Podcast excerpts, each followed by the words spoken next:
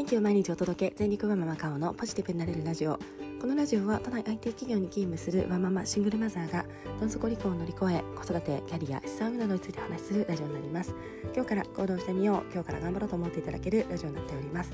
はい、えー、おはようございます。今はですねえっ、ー、と水曜日の朝になっております。え皆さん仕事が始まった方も多いんではないでしょうか、え私も始まりまして、え一瞬で仕事モードに、え切り替わりましてあと残り3日頑張りたいと思っております。はい、えー、今日なんですが今日はですね私このラジオで、えー、半年前ぐらいですかね、えー、不動産投資の勉強をしているというようなお話をしております。で、えー、不動産投資の、えー、セミナーを受けたり本を、えー、読んだり、えー、あとはですね、えー、今年中に1個何らか買うみたいなことをいろいろ考えたりしておりました、えー、ただ、えー、私は現在ですね11月末になりますが今のところ今年は不動産投資の物件を買う予定っていうのはありません、えー、じゃあなんでっていうところをちょっと今日はお話ししたいと思っています、えー、不動不動産投資の勉強をストップしているわけというようなお話をしたいと思います。それではよろしくお願いいたします。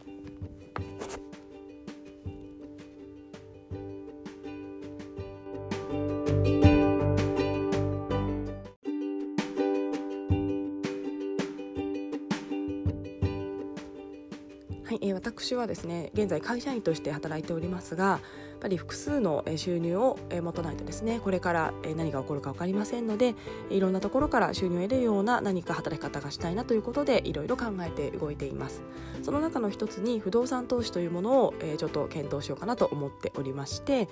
本を読んだりとかセミナーに行ったりとかあとは私あの昔不動産会社で働いていたこと実はありますのでその時のですね社長おじいちゃん社長に会いに行って物件を見に行ったりとかいろいろしております。えー、でただですね今は一旦ストップしております。で、えー、今年ですね、えー、1棟買う1つ買うみたいなものを、えー、ちっちゃな目標として考えていたんですが一旦それは軌道修正をして今年ではないというような形にしております、えー、それは何でかというところなんですけれども、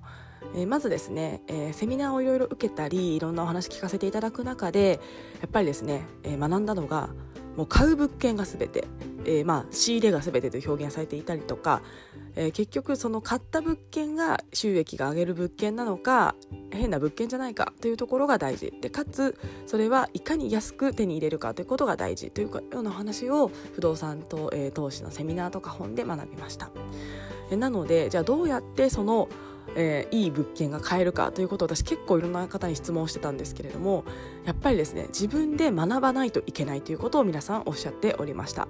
これだからいいということはなくてやっぱりですね不動産はいろんな土地があってエリアがあって建物があってというようないろんな条件が重なり合うのでこれがいいっていうのは言えないっていうのが皆さんのご見解でした。えー、かつですねライバルも多いので、まあ、きっとこういい、まあ、利回りも良くて立地も良くてちょっと安くてみたいな物件っても一瞬でなくなってしまってきっと素人の私のところになんて来ないんですよね。えー、なので、えー、相当勉強しないときっとそのいいものっていうのは買えないのかなと思っております。でただ皆さんですね口を揃えて、まあ、まずちょっとちっちゃく始めてみたらいいんじゃないかということもおっしゃってまして最初からですねなんかこう数千万するようなな数千万こうなんていうんですかね後半というかで高いものを買って失敗するよりも、まあ、本当にあのちっちゃい戸建て買うとか区分買うとかちっちゃいちっちゃいアパート買うとか、まあ、そういったところからまず始めてみて自分に合うかどうかを見てみるのもいいんじゃないというようなお話もされてましたので私のですねこのすぐやってみようとりあえずやってみようっていう気持ちが強い私としてはもうさっさと買おうぐらいのことを一時期思っておりました。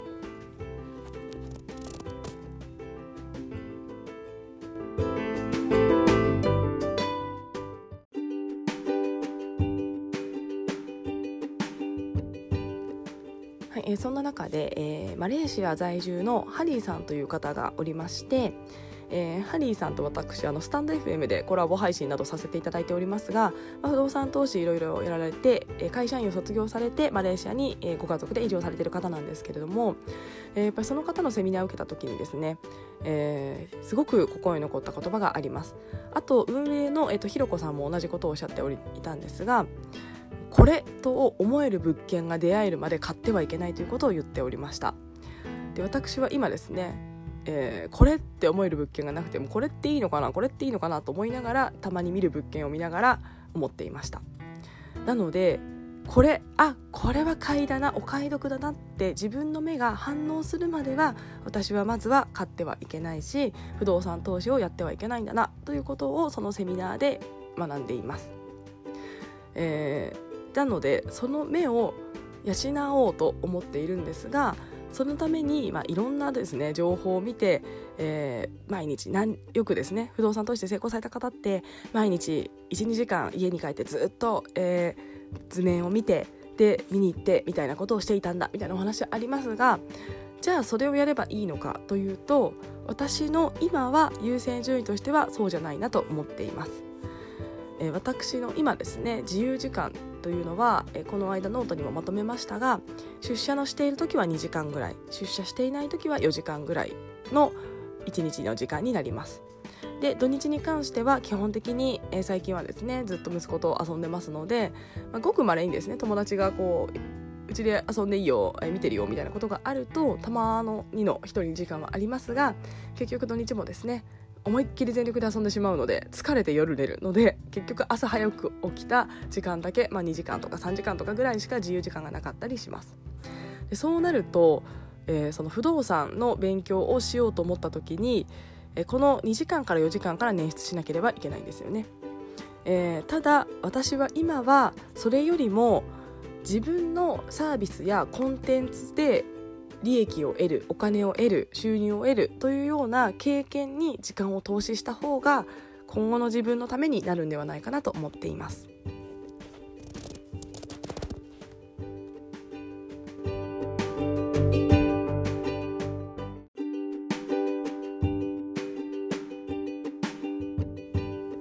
不動産に関わらずあとは投資ですね株式投資だったりとか、えー、そういったものってどうしてもですね市場の影響を受けやすいので自分ではコントロールできないものだと思っています。えー、私は今投資していくと株式投資とかあとあのビットコインとかも昔買っていたのでなんかそれがすごい上がっててラッキーなんて思ってるんですけれどもただそれってですね私何にもしてないんですよね。えー、株式でいくとこの会社いけそうみたいなこういろんなことを考えて、えー、市況を見て買った銘柄とかが上がっているのを見るとよしよしなんて思ってますがえー、ビットコインとかですね半分ギャンブルなんですよね、まあ、そんなものを買うなよっていうところはあると思うんですが、えー、本当に数年前に買ってお、えー、いて、えー、ちょっとよかったな。でもそんなに怖くていっぱい買ってないので本当にあのちょっと利益が出てるぐらいではあるんですけれどもでもこれってやっぱりですねなんか運なんですよね、まあ、もちろん勉強をして、えー、株式投資なんかは勉強をしてというのはありますがどんなに頭がいい経済アナリストの人が予想したってこんなに株価上がるって多分思ってなかったと思います。なのでどんなに頭がいい人が一生懸命考えたところで、えー、やなんか外れてたこともたくさんある。もう自分の力や人の力では、えー、一人の力ではですね影響が及ぼせない範囲でいろんなことが起きているものだと思いますなのでドルコスト平均法で淡々と買っていって、市場全体、地球全体というんですね世界全体の、成長に伴って資産が増えていくというような方法が、一番こう道理にかなってるし精神を持って帰れないのでいいというようなことが言われてるんだと思います。なので、えー、やっぱりですね投資の勉強をすることは大事なんですがいくらしても最後は自分のコントロール下にないということは頭に入れた方がいいかなと思っています。それにか、えー、引き換ええー、引き換えではないですねそれに比べて、えー、自分のサービスやコンテンツを、えー、世に出すということに関してはもちろんそれが市場に受け入れられるかという部分で、えー、コントロールできない部分はありますがただ自分の行動でいろんな部分が変われる、部分になりますので私今の私はその自分でコントロールできる範囲のもので何か利益を得れるような仕組みっていうのをまずは得る。でえー、不動産に関してはえー、いろんな勉強今でもまあメルマガを取ったりとかセミナー出たりとかあとは物件、えー、今住んでるエリアの知見私だいぶ溜まってますのでやっぱりここでやるのがいいのかなとかいろいろ思ってたりするのでそこを情報をずっと一応見たりとかそういった並行して勉強をしながら中長期でちょっとずつちょっとずつ勉強をして自分の知識を蓄えながらこれというような時にこの自分の、まあ、会社に出た収入とかあとは、えー、複数の業副業自分のコンテンツやサービスを売れたというような、えー、お金を持って不動産投資をやるとかまずは自分のコントロール下にできるものに時間を投資してお金を得れるようになっていこうということで今は自分のコントロールに効かないような投資の関連の勉強は一旦ちょっとストップしているというような状態になります。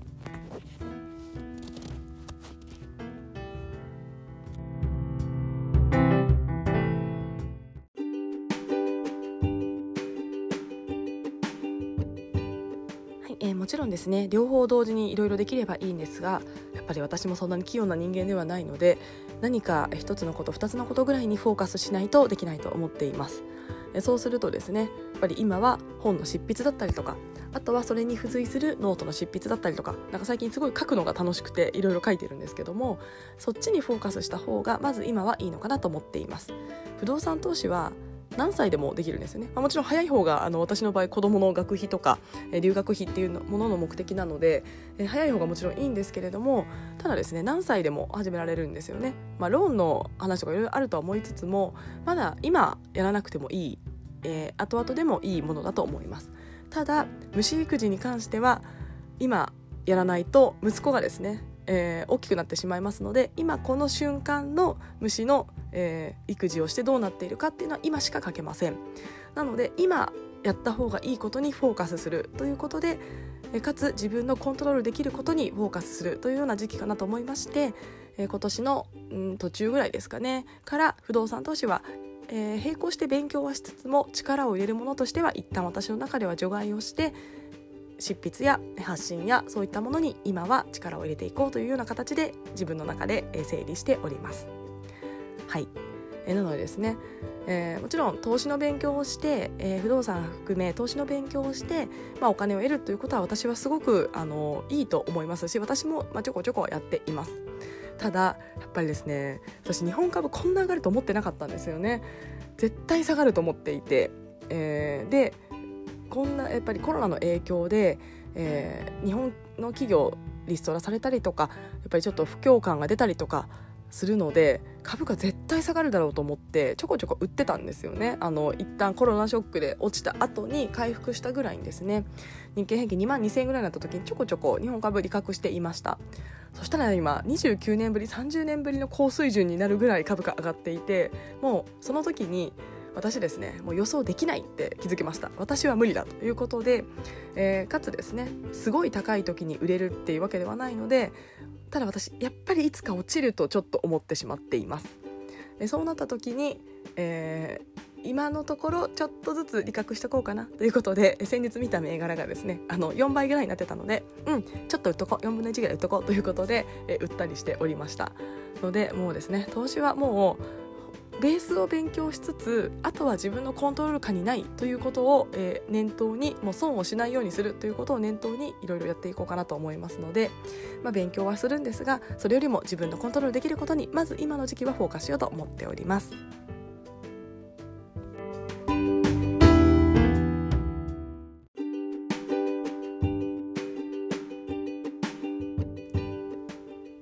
ちなみにですねこうやってこう12個にフォーカスする今やれることにフォーカスするというような考えになれたのは私はですね「エッセンシャル思考」という本を昔、えー、今年のどこかで読んだからになります。やっぱり私どっちかというとですねあれもやりたいこれもやりたいということで結構こう集中できずにいろんなことをやって結果あれ私何にもしてないなみたいなことになりがちな、えー、人だったのでその本読んで結構やっぱりあ私のことじゃんこのいろんなことをやって何も形にならない人だということをその本を読んで改めて気づきました。なので、えー、まあその時々にやるべきことにフォーカスするみたいなことが書いてある本になるんですが本当に読んでよかった本なのでもしですね皆さんお時間ありましたら読んでみてはいかがかなと思っております。はい、えー、それではですね、まあ、いろんなやりたいことはあるんですがやらなければいけない仕事を今日も頑張りたいと思っております。それでは今日も聞いてくださいましてありがとうございました。